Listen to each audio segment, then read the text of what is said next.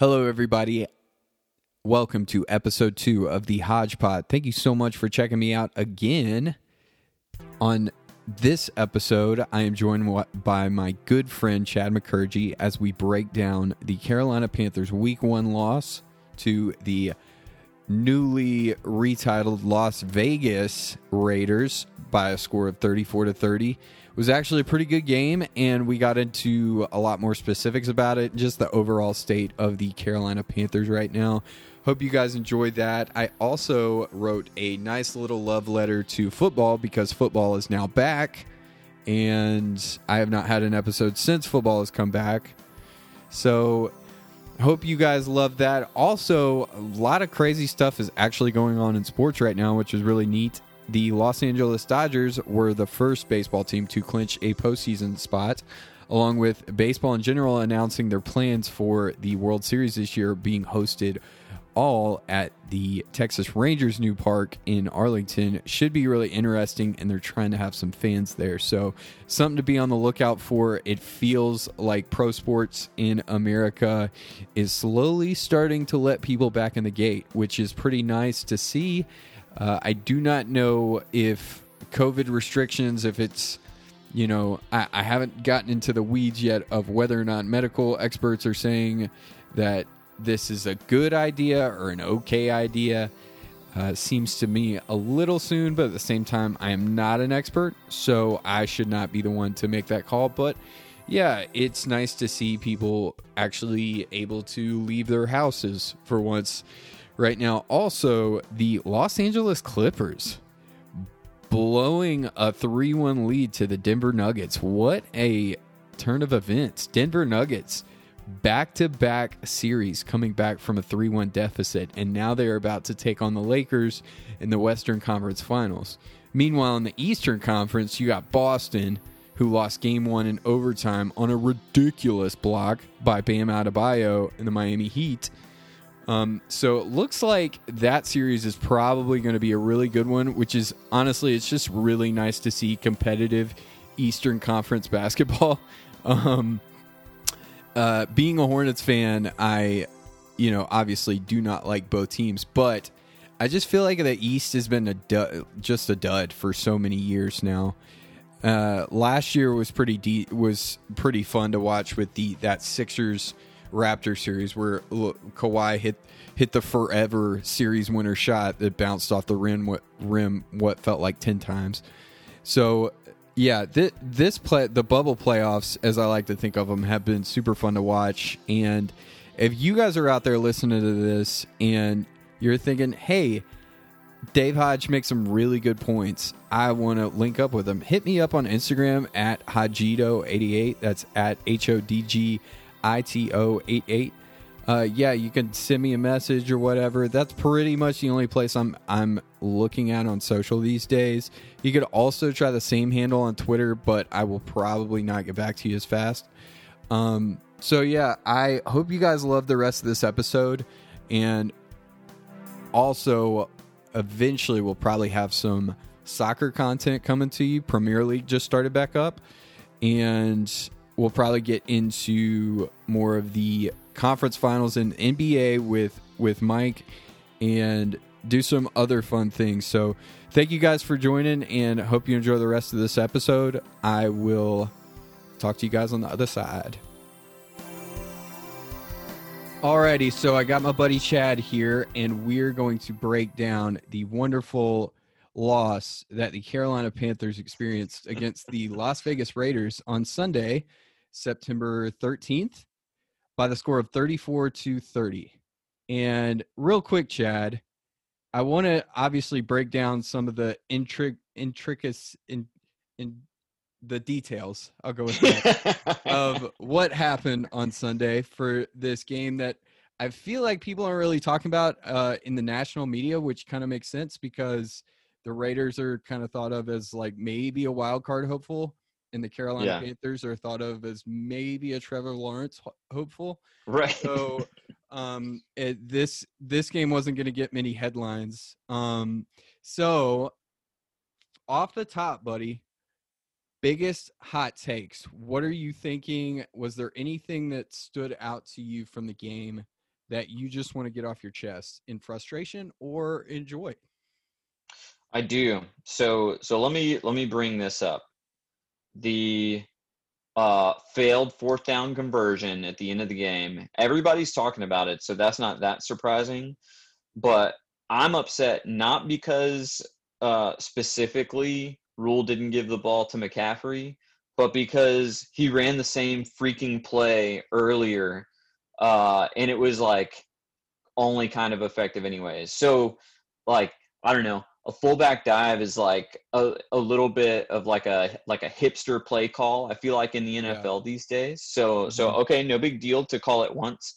Calling it twice seems a little bit funny. I was thinking that we were going to go with like a play action play action pass something like that. I thought Teddy looked great yesterday. We can talk more about that, but um yeah, I thought the repeat play call was a bad idea it felt it felt a lot like watching the 2019 Panthers and how they lost multiple games because of short yardage situations where they could not get a yard or two yards or whatever.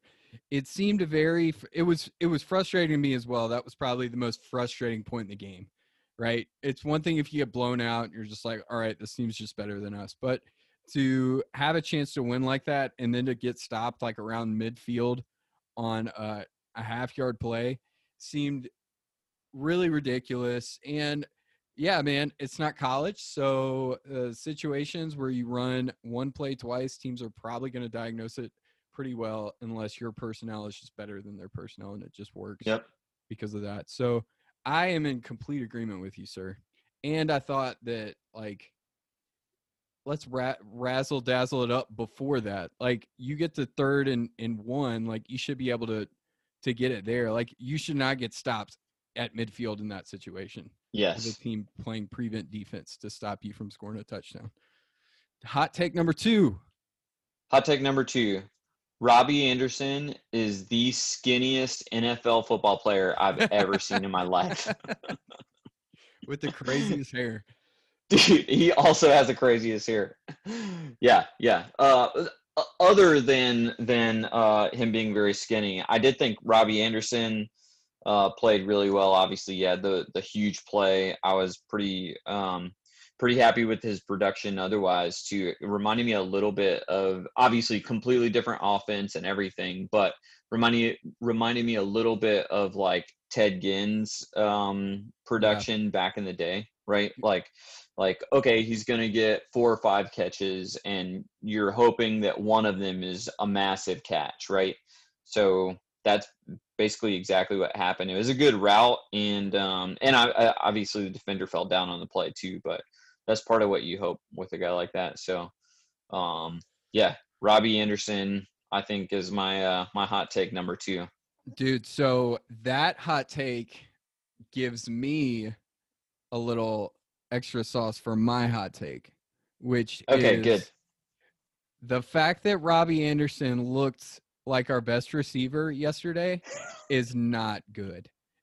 And Correct. I say our because we are both Panthers fans. Yes. Unapologetically. This is yep. So if if I would want this this interview slash segment or whatever uh, to be just unapologetic unapologetically homeristic for Carolina Panthers because you know, too many people try to be unbiased and there's just natural bias that creeps in. So I'm going to be yep. like overtly biased and maybe some natural unbiasedness creeps in. I'm not sure. But the fact that DJ Moore looked like uh just a, kind of a jag was Dude. not good to me. That is that was that was extremely extremely frustrating. Almost as frustrating as the fourth and half foot the fourth and half foot call at the end of the game. Yeah. Like the, Yeah, no, it's true.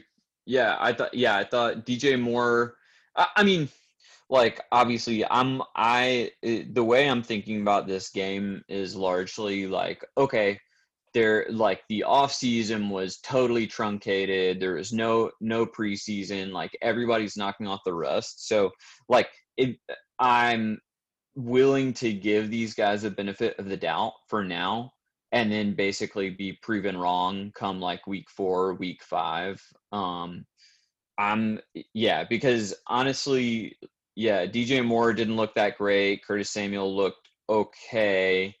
Um, Christian McCaffrey looked amazing, but he, I mean, I feel like he always says he had, he obviously got stopped on a couple of plays and they really bottled him up in early in the game. But yeah, um, yeah, I mean, I, I think that like, yeah, it was a little bit concerning. But the flip side of that is I felt like Teddy was exactly what we need him to be, right? So he wasn't like making huge plays or whatever down the field or with his legs. And it's always funny actually with Teddy Bridgewater. Like, I don't know, I don't know if it's like, uh, if it's like, I don't know, weird sports racism or what. Like, people always talk about Teddy Bridgewater like he is a mobile quarterback, and he's really kind of more. I mean, I don't want to say he's like Tom Brady, but uh, he's like a pretty typical pocket passer Yeah. who is like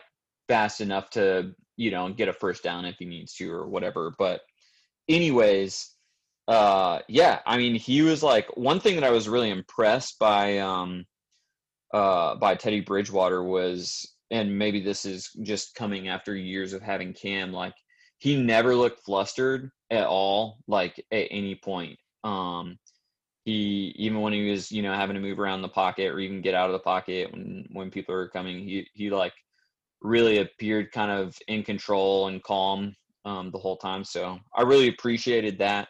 I thought his play was good. His throws, he was his timing was a little bit off with some of those throws. Like he ended up throwing a lot of those throws on like the back shoulder on some crossing routes and stuff like that. So yeah, yeah. I um, think some of the timing stuff will will get better. Hopefully, I Agreed. I agree with you that that Curtis Samuel looked okay, and um maybe he can do more damage.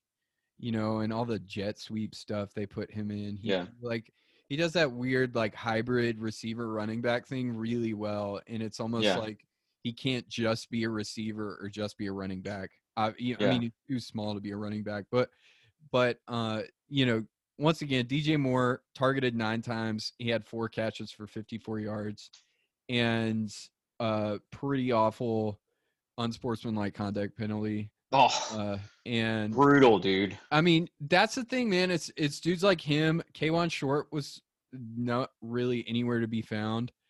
And uh Brian Burns a little bit. Brian Burns sometimes looked pretty good. He got in the Yeah. backfield a few times, but he wasn't like dominant. And it's those guys that I'm like, all right, y'all are supposed to be like established, the the veterans of this team, like Yeah, and, and you look more so like rookies than dudes like Derrick Brown and Jeremy Chinn. So that I I definitely think that um DJ Moore has something to prove right now if Yeah. he wants to get paid and be like a number one receiver because he is not there. And not just based off this game. I mean, last year was like a good year for him, right? Like he did a lot of good things, especially with a lackluster quarterback, but now he's got a better quarterback. So his excuses um, for stuff like that, he he can't be doing it. But the good news is there's they didn't get blown out. So yeah. any any good things? What was your favorite thing that you saw, you think? I mean, I, I think for me, like favorite thing has got to be Teddy. Like Teddy looked, I would say, if not great, I would say like very good, very solid. Yeah. And like assuming if and this maybe this is a big assumption, but assuming that the rest of the skill play. Oh, you know what? Also, I'll mention something that I didn't mention before. The offensive line looked very good in pass protection. Like I Yeah. felt like Teddy, for the most part, had like pretty significant uh, time to throw. And I'm trying to think if were there any sacks, one or two max. There was I think he might have got I don't think I don't think man, dude, I don't think either team had sacks. Yeah. So um the dude I I mean I am with you on Teddy Bridgewater. I thought he had a good game. I okay, so the Raiders had one sack. Uh and it was and the Panthers had none. Um the Teddy B looked calm, he looked poised. He looked like what you want a veteran quarterback to be Yep. who Yep. you give twenty million dollars to. And at with limited offseason reps, with a, a brand new offense, brand new coach, brand Yep. new receivers, I think all that considered, he just looked calm. He didn't take any bad like delay of game penalties. Yep. or- and our offensive line didn't. Ha- I don't think they had any false starts. Did they? Maybe like one or two. I don't. Um, yeah, I don't think so. like that that was like my biggest win is the whole the team as a whole looked a lot more disciplined than I expected them to look.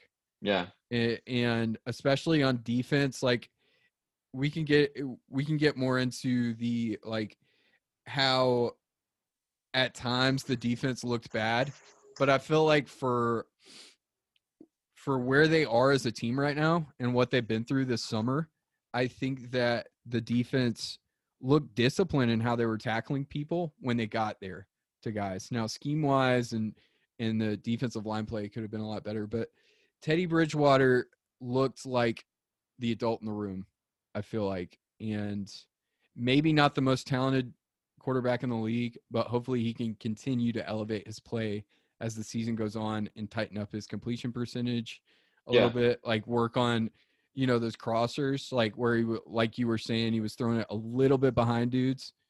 You know, I think one, I think Yep. one time he threw it in the middle of the field and was behind like DJ Moore or something like that, but he kind of had to because otherwise it would have gotten picked. Yeah. But yeah. Other than that, there was a couple throws he kind of missed, and the deep balls he could probably get better at. But yeah. um, so I did have a question, and I don't know how uh, I don't know how well you know your Panthers history. Um, pre pre I would say pre Jake Delhomme Panthers history. Ooh, pre Jake Delhomme. Okay. We'll And- see. So I know a little trivia. So here is so I wanted to ask you this question because it and this uh, topic ties into it because it's about Teddy, and it's a true or false statement. So Teddy Bridgewater will have a better Panthers career than Steve Beuerlein. True or false? Oh, how did I know it was going to be Steve Beuerlein? Well, uh, Teddy's name is easier to spell. Yes. Um, so let me start with that. Now, will he have a better Panthers career? I will say, I will say yes. I mean, how many years did Beuerlein start for the Panthers? Two? three? Uh, I believe it was like three. Yeah. He had, I think it was 1998 or 1999. He had a pretty prolific season with like, I think it was Mark Carrier, and Wesley Walls. He was a dude for for a couple of those years. They just didn't. They like barely make miss the playoffs. It was Yeah. when it was when uh um I, I can't. I'm like the name on my head right now is uh, Jon Gruden, but it's not Jon Gruden. Mike Ditka was the head coach of the New Orleans Saints, and I'll never forget it. They were in this crazy playoff race. I think it was '99, and he basically the Panthers had to win and beat the the Saints in the last game of the season. The Saints were terrible, and they had to beat them, but point differential actually mattered for a playoff spot that year. It was kind of the it was kind of this weird uh thing where all these teams were like tied together. yeah, yeah, like yeah. Steve Beuerlein went into Lambeau and beat Brett Favre that year. I can't remember exactly which season it was, but yeah, it was 99. Um and he was he was pretty good. He had like 4400 passing yards that year. That's that, especially in that 90 era, like late Yeah. '90s. That's pretty good. He he led the the league with 343 completions, had a 94.6 passer rating, and he had 36 TDs. Like he was he was a- That's he actually baller really good. year. Yeah. I don't think I realized that he had that good of a season. Yeah. So he was kind of the Panthers' best quarterback up until old Jakey D took him to the to the What was that? The Super George Bowl. Seifert years? Yeah, that would so that would have been Was that still Dom Dom Capers? that would have been George Seifert, I believe. This is this is great uh show uh content right now. Yeah. Wikipedia searching. Um man, George Seifert. He's a sight for sore eyes. Can you think of any coach who's won a Super Bowl that people don't talk about like him? I mean, he's only won one, right? Is that right? He won two as a head coach.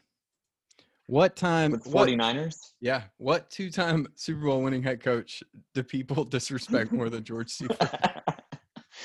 well, I- mean, his career like never really recovered after going to the Panthers. So like, yeah, but there's a lot of dudes like that though. uh, I mean, maybe. We'll I mean, to, Bill uh, Parcells. Bill Parcells' career never really was the same after he left the Giants, but he's still thought of as like an all-time great coach. Yeah, fair enough. that's pretty. know. That's pretty. That's a funny, funny trivia question. How many Super Bowls did George Seifert win as a head coach? And he was on that team as an assistant for a long time. He had three Super Bowls as an assistant, and then he was awful with the Panthers. Yeah, he was there that '99 season, and he was fired after 01 when they went like two and 14. Yeah. Um, but yeah, so back to Raiders Panthers. Teddy B, I think, could be better than Steve Beuerlein if he gets better at deep ball throwing Yep. and kind of cleans up some of his mistakes. He's like one he's like one of those dudes like he's not gonna do all the crazy Patrick Mahomes stuff with his arm or Yep. Like a running quarterback like Kyler Murray or LaShawn or LaShawn, uh, Lamar Jackson, where he's going to get free and, and roast defenses for 50 Yep. 100 yards rushing a game. But he, if he can, you know, get his numbers to where he is throwing for 300 yards a game and giving Christian McCaffrey open lanes to run in. Yep. He could, uh, I think the Panthers could do something really special. Um, it the only keys to the to that happening is they have to have a defense that forces the other team off the field. And real Yeah. quick to your point about our uh, pass protection, I've heard or, and I've seen this around the league. It seems like the lack of fans helps with teams' pass protection. Probably. Offensive lines can communicate better and all like that. Yeah, so a lot of a lot of these these uh, former players, analysts are saying that it's, you know, these tackles can actually hear their coverages being called out, so it helps a lot with pass protection. Yeah. I wonder if that's a reason why they were in good shape on Sunday with nobody in Mm. the way.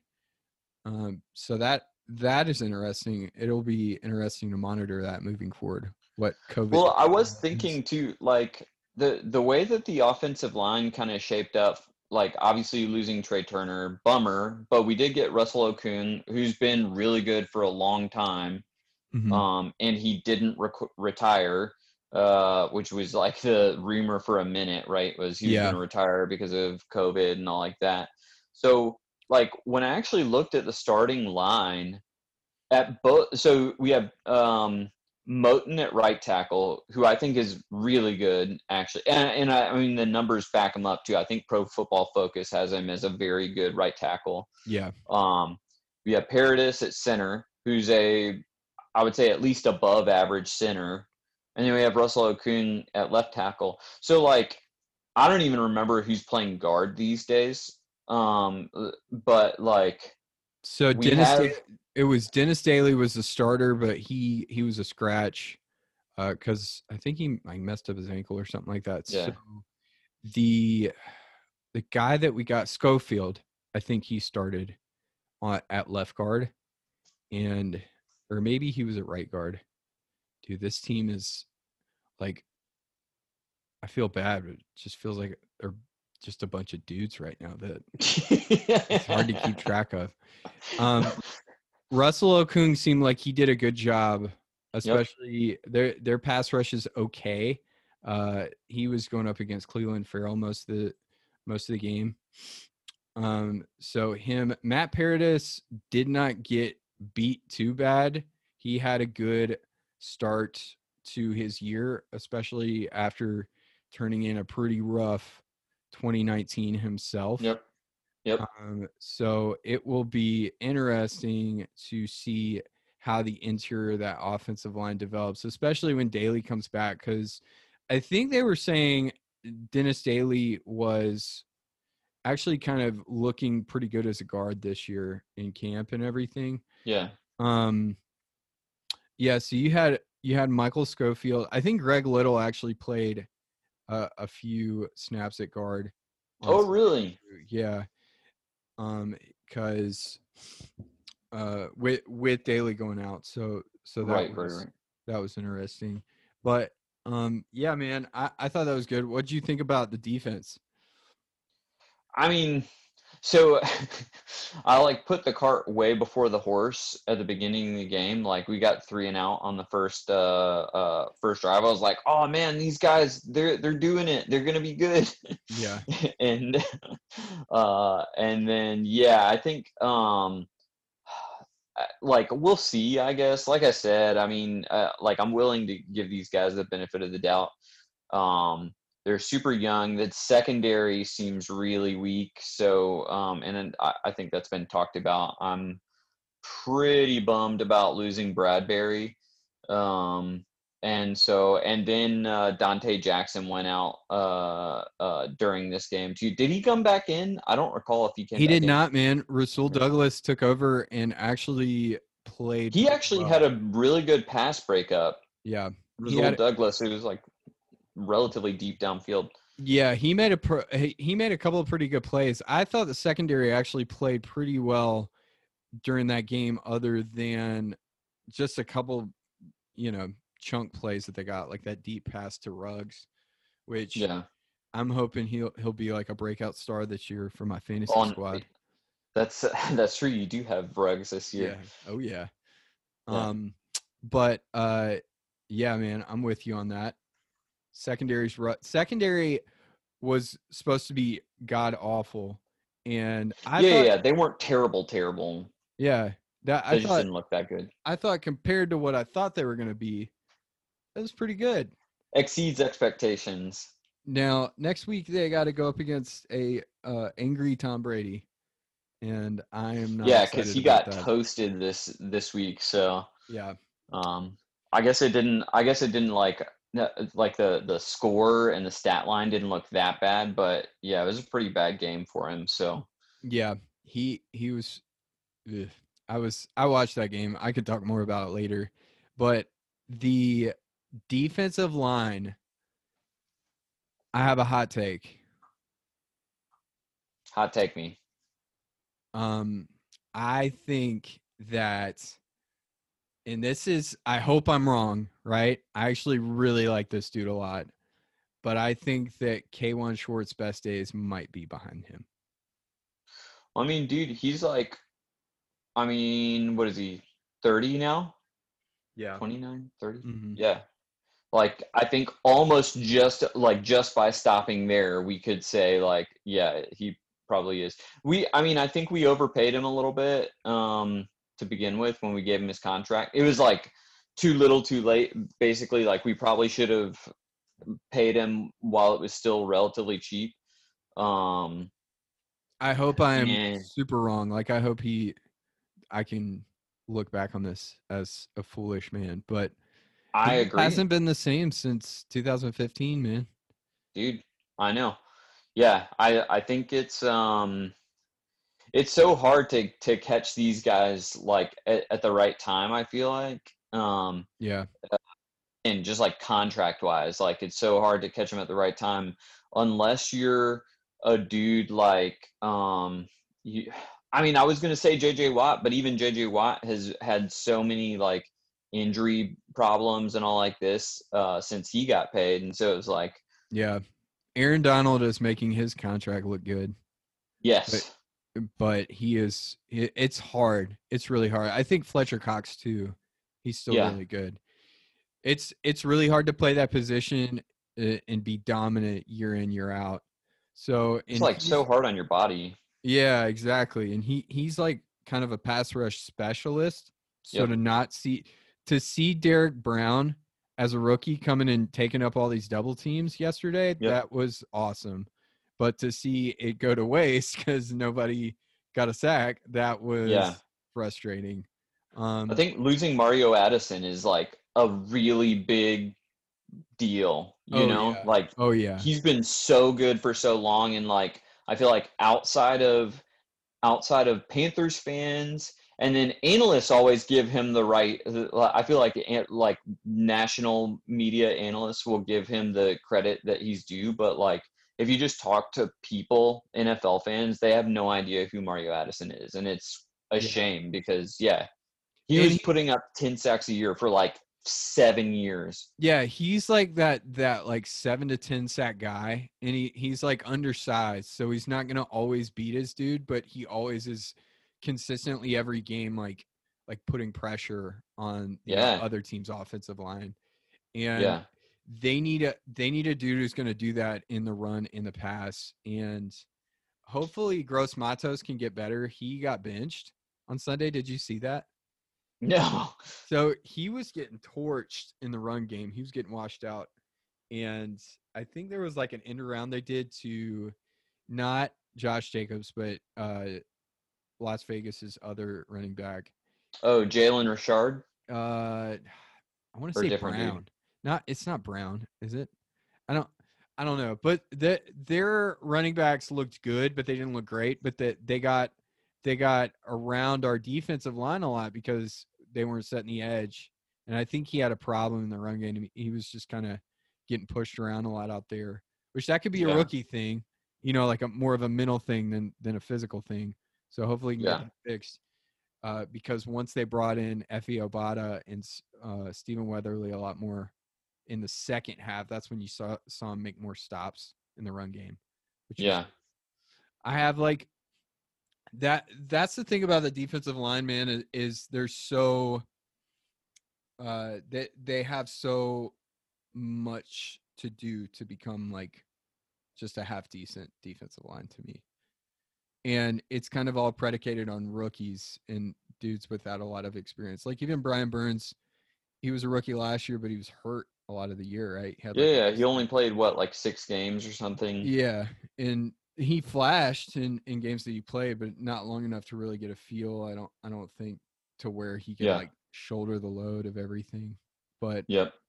it's interesting, man. So I think that that overall the between the special teams play, so I thought the Panthers had pretty good special teams play. I agree. Pharoh Yeah. Cooper looked good. Yeah, Cooper looked great.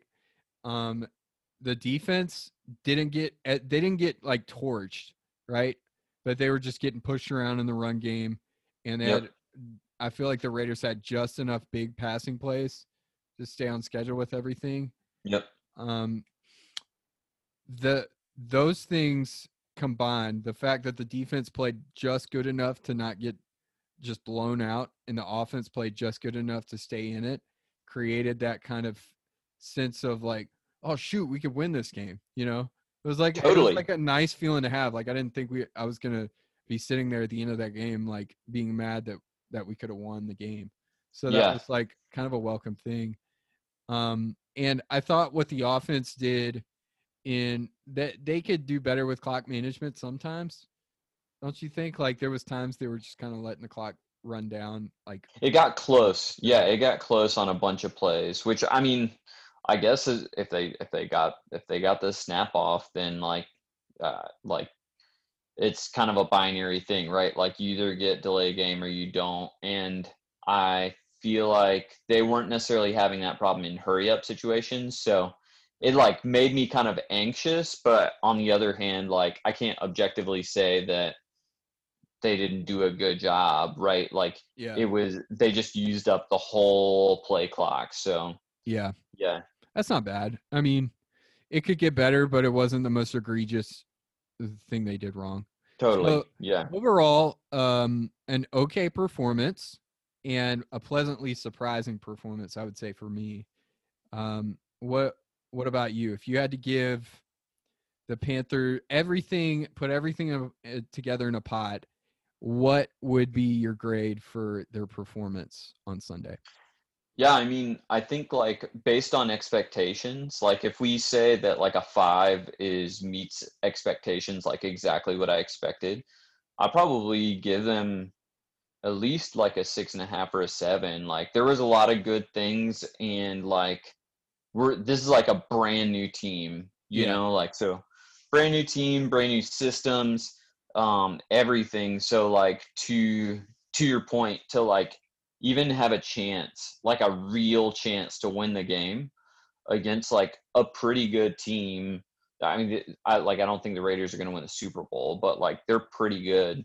Yeah. So yeah, like I, I think that's positive. There's being a Panthers fan is like a little bit of a lesson in in being like uh miserable. So so I think there's like plenty plenty to to like complain about and everything, but um yeah, I I would s- I was pretty happy. Pretty happy even even immediately after the game. Like all right, I, I'm not like jumping for joy. You really can't do that after a loss, but like I feel like I feel like we could approach 500 this year, which I didn't really think was possible. I don't know if that's my expectation, but like now it seems possible. Yeah, I I am in agreement with you. I thought there was obviously some things that I was frustrated with, but overall with the lack of any kind of an off season really going into this game on top of the fact that pretty much everybody of note is new there other than Christian McCaffrey. It seemed like a pretty good result. You just wish they could have, you know, had a chance at the end zone there at the end. Um Yep. so with this being it's kind of it's kind of a weird first game too, right? Because it's it was the first game of this season this with this crazy off season Yep. all these these people left the organization. So first game of Matt Rhule's tenure, first game of this coaching staff's tenure, but it's also, in my opinion, kind of like the first game of the David Tepper Panthers in a lot of Mm, ways. Yeah. Yeah. With everybody that that was brought in previously was was kind of, you know, not necessarily like his guys or whatever. Yep. Which, so I'm wondering what, and you can take it to this game specifically, or you can go in a different direction. But what do you think about everything that's transpired thus far, and do you think the Carolina Panthers are in a good place or a bad place moving forward? Yeah, I mean, I think it's like I have I have a lot of mixed feelings uh, about everything. Like I I think that there are and have been a lot of good things. I think that you know, uh, I I didn't love that we got rid of Cam. I I didn't think it was like a terrible decision either, but I I think that it was like. I don't know, leaving a, a decent amount of potential on the table. And I, I get like, okay, as new coaches and everything, we're not exactly sure what what Cam's health is and all like this. So I'm not like really second guessing that uh decision that much, although I do wish that like it sounds like it was handled pretty poorly. Um and so that's the thing I think that like maybe bothers me more is like part of you know the Panthers organization. Part of the reason why part of the reason why I like following them so much is that it did seem like a little bit of an anomaly in the NFL, being like really like their family, like everybody treats each other really well and all like this, and Yeah, like yeah it's business but you know we try and take care of each other and and all like that so i think that yeah like it being because it wasn't just cam either right? It was the same same thing with uh, Greg Olsen right? Like uh, like the way that it, that the panthers would come out with some official statement and then like cam and greg had to come back and like set the record straight and be like yeah i like I didn't actually want to leave, so please don't make it sound like I did. yeah, You know, so yeah. That was, Um, dude. I agree with you on that, man. The way that they handled the uh, torch being passed, if you want to call it that, was sloppy in a lot of ways. Which it it it kind of surprised me and it frustrated me as a fan because I think in the past when these things have happened, it, it's hard to to find circumstances, especially in the NFL, because careers are shorter. I feel like than in other professional sports leagues, but it's yep, it's harder to find circumstances where a star player leaves after like unless he's like a quarterback, but a star player leaves and he's like ready to leave. Like most of the Yeah. time those situations aren't perfect and they're hard to navigate anyway, so I understand that. But to when Tepper came in, he made this big push to get all these Panther alumni in and do the Hall of Honor thing and he made he like actually hired people to take care of these relationships. And then for stuff like this to happen just seems really frustrating and it feels sloppy. It feels like you know the the cam stuff was was one thing, but like you said with Greg Olsen, that was that was really annoying and and then like when Luke Kuechly, uh, me and Mike talked about this, but like when Luke Kuechly retires, it's like you know he's died and gone to football heaven, and and you know everybody's just like so incredibly like solemn and sad and oh my goodness, like you Right. know one of the greatest Panthers ever. But then when Cam leaves, yeah, he's not retiring, but it's like oh, okay, we we love you, thanks, but uh, you wanted a trade, so we're saying you wanted a trade. yeah, yeah, yeah, exactly. Uh, yeah, it's like, uh, and and I mean, it's not perfect from Cam's camp either. Like they knew where, you know, multiple sources have said like they knew where this was headed the whole time. It's not like they can play the whole like uh ignorance card because they they were aware that that was most likely gonna Yeah. happen, especially once Ron Rivera got fired. But Yeah, yeah. dude, I agree with you, man. That that was probably uh one of the sadder off seasons I've ever experienced as a Panthers fan. Yeah, yeah, Like, agreed. I, I- mean, it- I- we have I- we have six six captains, and only two of them played for the Panthers last year. So, like, yeah yeah and like i watched uh one night i i i shouldn't admit this but i like i think it was after it was either after greg Los, greg uh they officially announced greg wasn't coming back or if it or it was after they announced that cam had been released and i watched that last episode of the all or nothing panther season yeah, yeah, and that was when that was like their actual last like game with like that core together with like Thomas Davis, Ryan Kalil, all those dudes. yeah, And, yeah, Like I'm not gonna lie, man, I shed a couple tears. It was dude. it was kind of like my favorite team breaking Yeah, up. dude. You know, it sucks. Yeah, yeah, totally agree. So I think um from a like emotional attachment to the team perspective, I'm feeling pretty uh I don't know, ambivalent is a word. I don't know if it's the right word, but like I'm like, eh, I don't know these guys. I hope, you know, I I like them, a lot of them. I know who they are and stuff. Like I like Teddy Bridgewater. Um Yeah. and stuff. So like obviously we still have CMC and everybody. So yeah, Slight, I think slightly optimistic. yeah, exactly. So That's that's where I am. Yeah. yeah, I think I can I think I can grow into these guys. I think I can grow into you know uh coach Rhule and everything. Um I think as far as like how good they will be, I would say yeah, like slightly optimistic. Um like very loosely optimistic. We'll just freaking see. Like I have no idea and it's so hard to to project these things.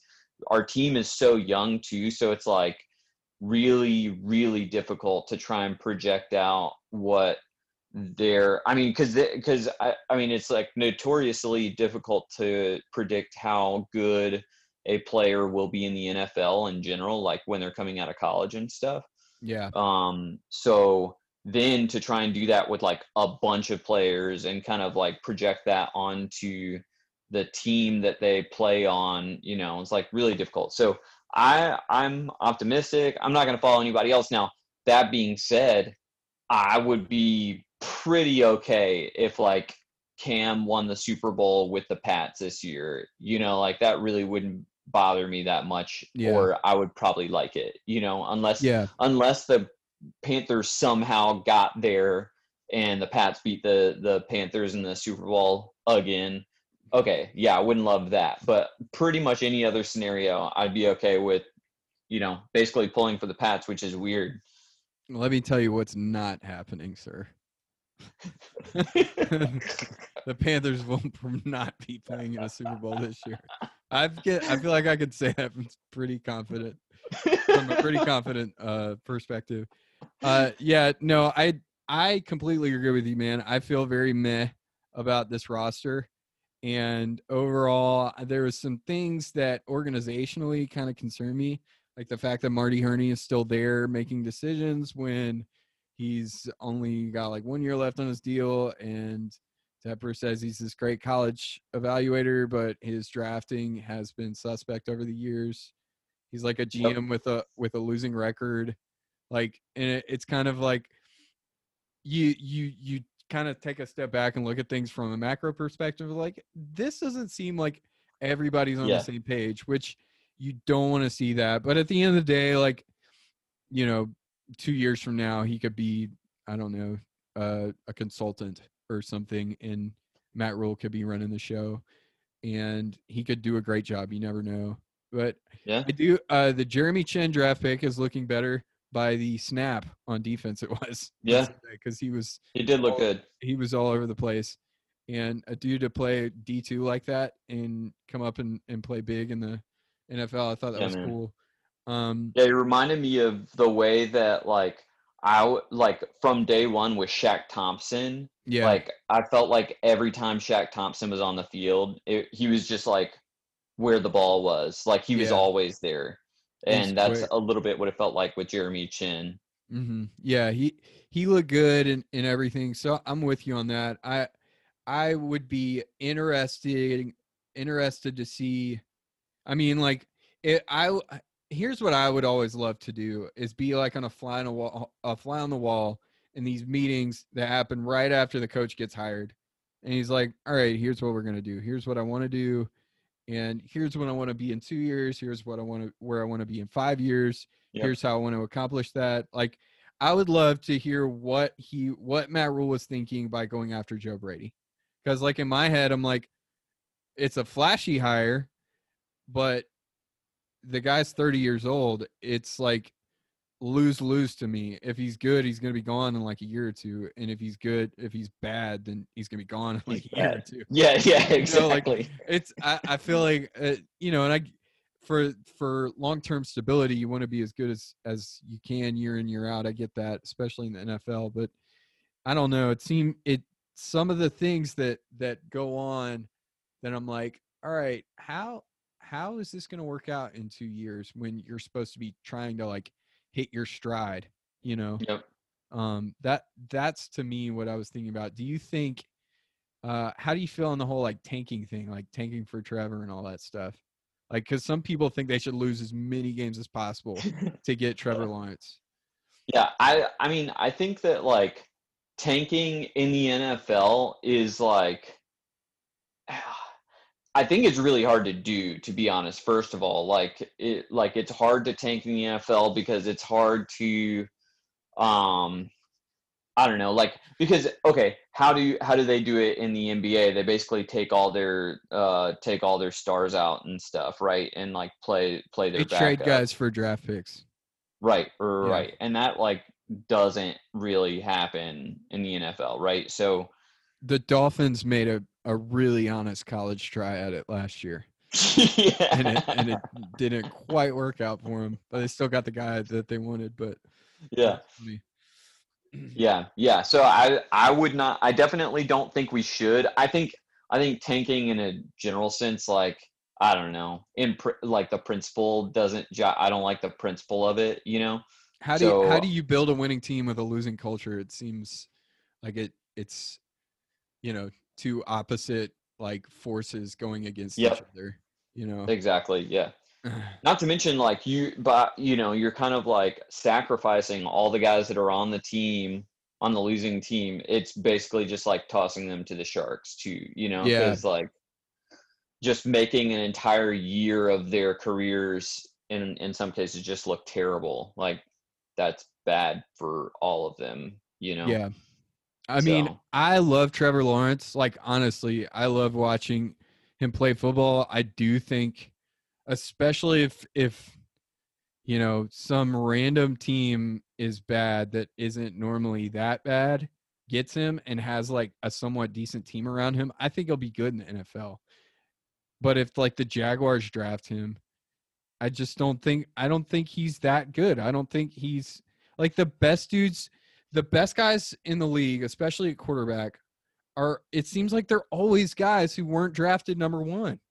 And Yeah. outside of very few instances like Cam Newton or Peyton Manning or Andrew Luck, and even Andrew Luck, he he was he was like good in spite of his team. And yeah.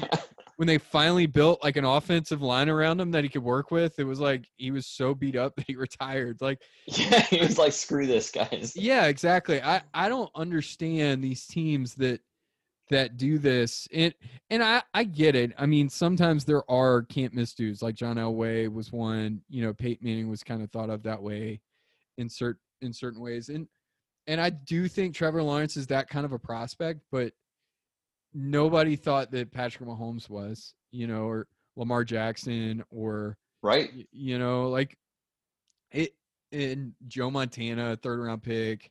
You know, Yep. Tom. Everybody knows Tom Tom, Brady, Brady. obviously, but but I feel like it's uh, Russell Wilson, third round pick. Like, you know, these guys a lot of times are are work themselves into being the best. They're not. They don't. You know, the truly greatest of all time sometimes are the best on every level, but a lot of times guys are just better suited for the pro game and they work themselves Yeah. into that. Yeah. Like. Exactly.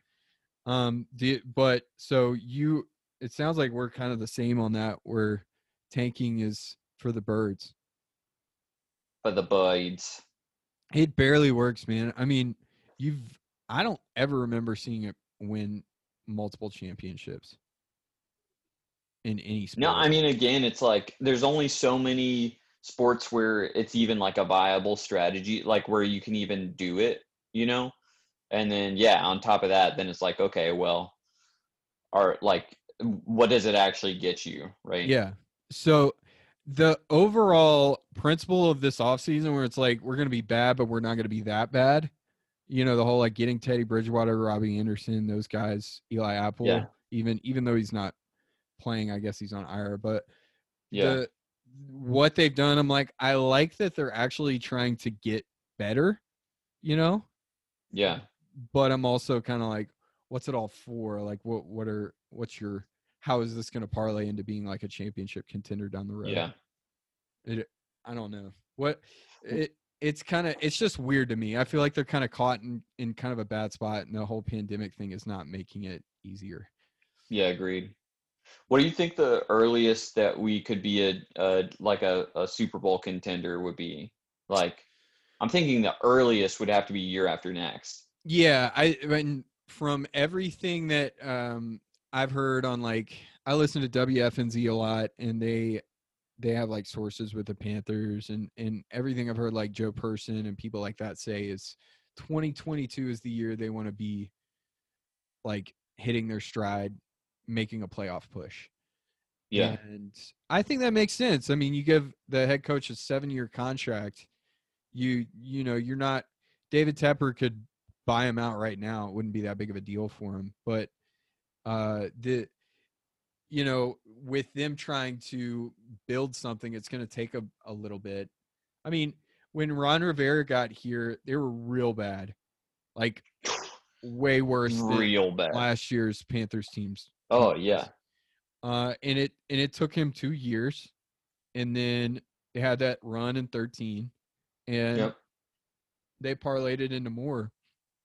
And dude, like that's the thing with the Cam Newton situation is I I kind of I I don't like that they got rid of him, um, that they didn't that they cut him or whatever. I I love Cam Newton. I wish that he was still a Panther because of like the sentimental part of me, but I definitely understood the football decision behind it with the fact that he just couldn't get healthy and they didn't trust his shoulder. And like you saw it yesterday, like if if the Patriots do what he did yesterday and if they use him like that consistently every game, they're going to be in a lot of games. Like he threw it 19 times, you Yeah. know, and he ran it a bunch. And that's Cam Newton's game. And it's won him a lot of games. Like he's really good at it. And um I don't blame them for doing that, but the the the way that they've gone a lot about their or gone about a lot of their decisions seems to me like they are still trying to figure out what they want to do, which kind of worries me. Yeah. Yeah, we'll see we'll see what happens by like next year or so if it kind of solidifies a little bit. Yeah, and honestly, man, I think it'd be cool if uh I don't do you pay attention a lot to like college uh football and like draft grades and all this stuff? Well, there's this Oregon there's this tackle with Oregon. Supposed to be one of the best left tackle prospects in a long time. And he opted out this season, obviously to kind of enter in get ready for the draft this year Yeah. and a lot of people have him like in that number three spot. And it would be it would be cool if we got a player like that.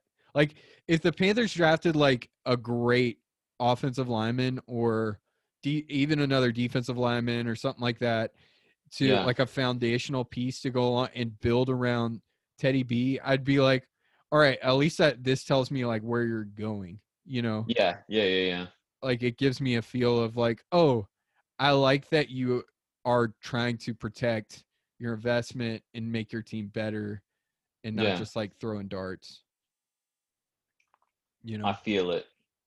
So with that said, um any other Panthers thoughts you would like to get out there? I don't I think we covered it, man. Yeah, I think like we'll see what happens this year. I'm hopeful that we can see some more good things, but uh yeah, not gonna not gonna hang all my hopes and dreams on this year's team. Did you um watch any other NFL on there or did you watch the Chiefs or in Texans? Yeah. or- Yeah, so we watched the we watched a little bit of the Chiefs game. We're we go to bed early these days. Those Yeah. kids get up real early, so Yeah, for um, sure. Um, um, yeah, so dude, I fell asleep watching that game on the couch, so I'm completely 100% with you. Yeah, yeah, yeah. We watched the uh, first half, and I watched a little bit of the third quarter as well. Uh, always fun watching Pat Mahomes play. Um, Dude, I really And- think he he could be it. Like the Michael Dude. Jordan of football. he really could be. Like, I feel like he's so next level on like with everything, and he's it's just wild because he can he, he like nobody has an arm like him. He's so accurate. He can throw it so freaking far. He's a pretty good runner too.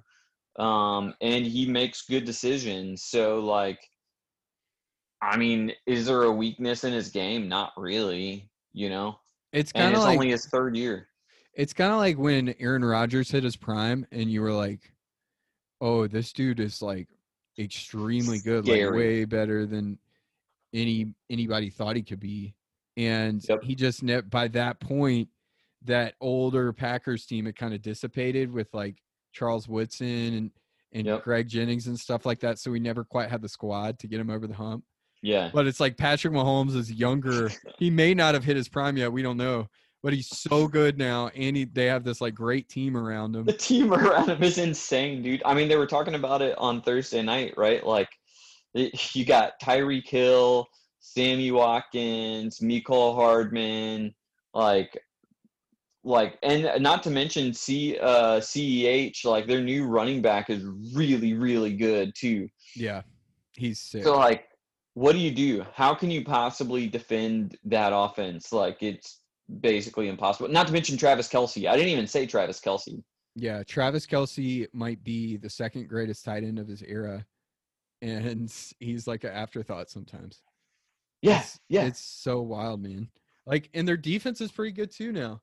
Like they they've Yeah. they've done some good things on defense, but the thing They're is at that least average, which is more than enough for that team. Yeah, exactly. They just need a few well-timed plays, uh, you know, a sack in a crucial moment or a turnover or something like that, Yep. and that's all that offense needs. It's kind of a special thing. It's like you know how the the there's that whole adage in sports of, you know, offense wins regular season games, gets you in the you know in the playoffs, but defense that's what wins championships. And I feel like this Kansas City team is the first time that I've seen a team that is like, I don't really think it matters with them. like, that's like the first team I can ever remember thinking that about. Yeah, man.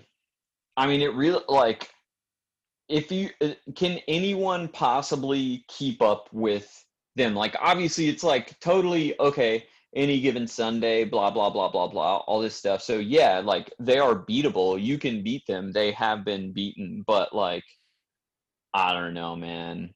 Consistently, I don't think anybody can can real like it's just crazy. Yeah. It's just freaking crazy. And like, I mean, I don't know if you watched any of this game. I I didn't watch it. I mean, you probably didn't. I think they were on at the same time as the Panthers. But like, the Seahawks on Sunday, shout out Greg Olsen had a touchdown catch. Um, Yep. Russell Wilson went like 31 for 35 for like thr like 400 yards and three touchdowns or something. He was just like insane. And I'm thinking like you have to do that in the Super Bowl against the Chiefs to beat the Seats. The Chiefs. Yes. And it still might not be enough. Yeah, you have to have the good- best game of your life in the Super Bowl to compete with Pat Mahomes on an average day. Yeah, like I mean Jimmy G last year, he had a pretty good game and he missed that one throw near the end of the Yep. game and it that was it. Yep. Dude, it's it's crazy, man. I I think the Chiefs are, are great. Um I didn't get to watch any of the Ravens uh Browns game obviously cuz Mm. Panthers, but uh from what I see from what I've read it seems like the Ravens have not missed a beat. The Yep. uh I watched the Rams Cowboys game last night. Did you watch that? I saw some of it. Yeah, yeah, yeah. So I feel like the Rams this year is everybody's like dark horse team. Like like everybody's like, "Yeah, we wrote them off last year because they sucked, but now they're good because they didn't really suck that much last year, and they went to the Super Bowl the year before. I think they're gonna be good this year, and uh, so they they got that win, and I I think the Cowboys are kind of overrated, even though they have like a whole bunch of good players. It's it's just kind of weird. Something about Yeah. that team, they just don't feel like they're like all the way there yet. They, even when they're even when they've been really good, like in the last ten years, they still never felt like they were really good. It is Yeah. pretty strange. It's weird. I wonder if it's because like their best players on defense are their linebackers, and you kind of saw it a little bit with the Panthers. Like when your best players on your defense are linebackers, it kind of it's weird. It's like you can't do anything dominant on Yeah. defense. Like you can be really good all over the field, but not like great. Um, Bucks Saints. What's your thoughts on that game? Did you see it? I did not see it. No, well, I mean, we saw a little bit, right? So we saw we saw some of Tom Brady's bad plays. We are we talked about this before before we started recording. We're at the beach right now, so like um our uh uh football watching is like, eh, it's okay. It's Yeah, here and there, But, touch and go. yeah yeah so so did see did see a little bit Uh, it's it's so obviously the the big headline is like tom brady had a bad game and um and Yeah. all like that i think what maybe was even more interesting to me is like every year i'm like just surprised at how drew brees is still just as good as he was the year before and Well, that's basically what it was Drew Brees was kind of off yesterday. He made plays down the stretch, which which were really good, but they were their play calling was weird. I think here's here's my thing about that game because I think it ties into the Carolina Panthers. I think um, the Tampa Bay Bucks were undisciplined, had a lot of stupid penalties, at like a fumble on special teams, which basically oh yeah that i saw that that was crazy Yeah, like stuff that Bill Belichick teams never did. So Tom Yep. Brady never had to worry about him. Um, and the the Saints capitalized. They didn't. I feel like the Saints, their defense was extremely good, and their offense was just good enough to really not make the game close because of, you know, th- there was like a pick six, and basically they were almost handed a touchdown with that special teams. deal. Yeah. So I I but I really think that Tom Brady's obviously, you know, he's 43, right? Like he's on he's got like maybe 2 years of of decent play in him left. yep And Drew Brees, I've been saying for the past couple of years, man, I feel like he is he is going downhill. Like he has it has been a gradual decline, but in the playoffs against the Rams, with the whole like no, no call game, he looked bad at the end of that game. he threw that interception overtime that Saints got the ball first, and he did not look good. And then I thought it was kind of a one-off thing. And then last year he gets hurt in the middle of the season, so he has like a break on his legs. And Fair. everything. And then he looked bad again in the playoffs. I think it's like he's getting older now, so it's like late in the season. He's just not quite the same player as he is at the beginning. the. Interesting. Maybe maybe I'm giving him like way more of like the benefit of the doubt because maybe I'm like basically comparing all aging quarterbacks to Peyton Manning now, who Yeah, just like he- completely fell off a cliff. Like Dude, he he went down hard. yeah. He was like yeah. Like epic proportions bad. It was weird, dude.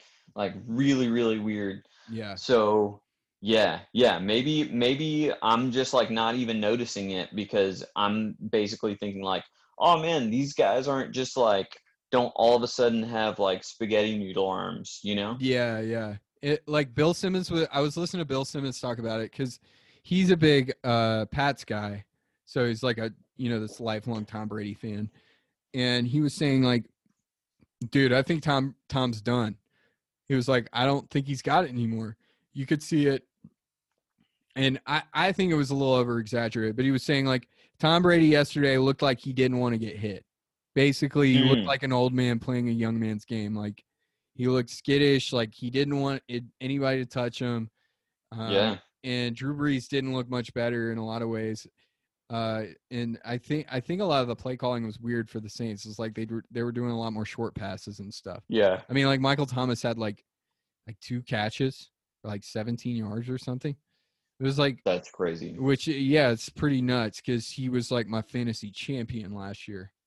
Yeah, this dude, year. 150 catches. Ridiculous. Yeah, I'm hoping this year that I can have like a one-two punch of Lamar and Dalvin Cook. P.S. I think uh, we're playing this right now, right? We are. Yeah, yeah. Yeah. We, we're probably wrapping up our uh, matchup as we speak right now. No, dude, we got a late game on. The late late game. You got Yeah, do we have do you or I have I I don't even know which teams are playing in which game of Uh, between in the doubleheader. So the Giants and Steelers just pay, just played. The Steelers beat the Giants, and the Broncos and Titans are about to kick off, like right now. Oh yeah. So, So you you got- had Boswell in the first game and I have Melvin Gordon in this uh coming up game. Yeah. So cheers to us, Cheers to us. dude. I hope I win the league this year. I've never won the league. I do not have high hopes for myself, so Why not? what's what's wrong? I didn't I didn't prepare at all, which this is the first time probably since our very first year, uh, which was what, the 09 season. Uh Yep, that I didn't junior year. at all.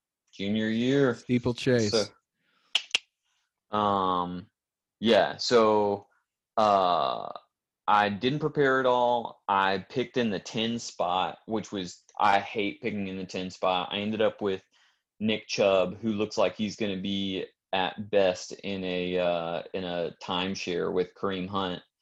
Um, and Dude, uh, you you should uh don't don't do it with me because I don't like making trades. But you should swing a trade. Try and I would trade. Yeah. I would gladly trade. yeah. I also have uh, Odell Beckham, who's also terrible and on the Browns. So, Mhm. yeah, I didn't want him, but I was running out of time. So, He was real bad Sunday. Sorry, dude. And he's got he's Yeah. playing the Bengals on Thursday. Might get a get right game. know? You you we'll might, see. You might find some find some uh find something there. But uh dude, Chad, you are an all-time person. I appreciate you coming on this evening and um I hope that Melvin Gordon does not um score any points tonight so I can win this win this fantasy matchup. Thanks. That that means a lot coming from you. I love you, bud. Hopefully we can do this soon. Love you too, man. Let's talk again soon. All right, everybody. That was me and Chad McCurgy breaking down the Panthers game, the overall NFL weekend from a macro point of view. And yeah, just the state of the Panthers as well. Hope you guys enjoyed it. I would love to keep that kind of stuff coming uh, on this podcast. So keep a lookout for it. In the meantime, I also wrote a love letter, if you will, for football being back and just my overall feelings when it came back. I hope you guys enjoy it. Here we go. Football is back. After hearing from us about whether or not America's favorite display of competition would return this season, we officially have our answer. I wonder what this football season will bring to us as we live in the midst of so much uncertainty and uncomfortability. Isn't it crazy to think that a few months ago people weren't leaving their houses and the only entertainment we had was an MJ doc and celebrities making videos from their couches? However, you feel about it, football starting in a relatively normal and on time format seems to bring some type of ease to our sports world, giving us the reassurance that somehow life does go on. I'm sure this season will not be absent of some potential issues that could sprout up at every turn and at any time. But as of now, all systems are moving and gaining momentum as we head into the uncertainty of colder months. The Kansas City Chiefs and Houston Texans engaged in a welcome display of competitive sport on Thursday night, with the former coming out the victors by a wide margin of 14 points. Patty Mahomes looked like he had not missed a practice during lockdown, going 24 of 32 for 211 yards and three TDs. I mean, the more I watch him, he seems like he really might end up being one of the greatest ever, and it's starting to feel less like hyperbole and more like trajectory. The rookie Clyde Edwards Helaire had a breakout performance of his own with another 138 yards on the ground, making him an instant candidate for the Offensive Rookie of the Year award. Watching this game, Andy Reid's foggy face shield gave us a pretty funny reminder that the world is just different now, and everybody's just out here trying their best, right? I mean, I guess the all time greats like Lombardi, Nolan, and Shula would have done their best to adapt in their own time period as well, but seeing a professional sports coach looking like he needs a pair of miniature windshield wipers on his face is an alarmingly humorous sign that the first world problems of 2020 are just different than they were in the past. I don't know what's going to happen, but I do know that this season will be unprecedented. And I mean, if we could create a drinking game for the past six months, I feel like uh, unprecedented would be a good buzzword. I mean, seeing Tom Brady in a Tampa Bay jersey is crazy enough, right? Hopefully, this will be the hardest thing to get used to this football season. So, here's to everyone staying healthy, along with a complete season, because it would be cruel to have football taken away after it took so much to get it in the first place, right? Let's hope together. Cheers, everyone. All right, everybody out there in podcast world, thank you so much for coming out today and listening to me Babylon and talk about football and sports. I really appreciate it. Once again, this is obviously the start of this journey for me. So, any listeners that made it this far, thank you so much for making it this far. Thank you again to Chad McCurgy for being on this week's episode. Thank you to Michael Baylor again for helping me produce this podcast. And anybody out there who has any tips or feedback, once again, just hit me up at Hajito88 on Instagram or Twitter. I would love to get some feedback from you if you would like to give it. And yeah, I hope you guys have a great week. I hope you enjoy the football games, college and pro. And I hope you enjoy the rest of the NBA playoffs. Hopefully, I will be hitting you up with an NBA uh, conference finals episode soon, as well as some good soccer content with my friend Chandler. So, once again, thank you guys. Hope you have a wonderful week. God bless.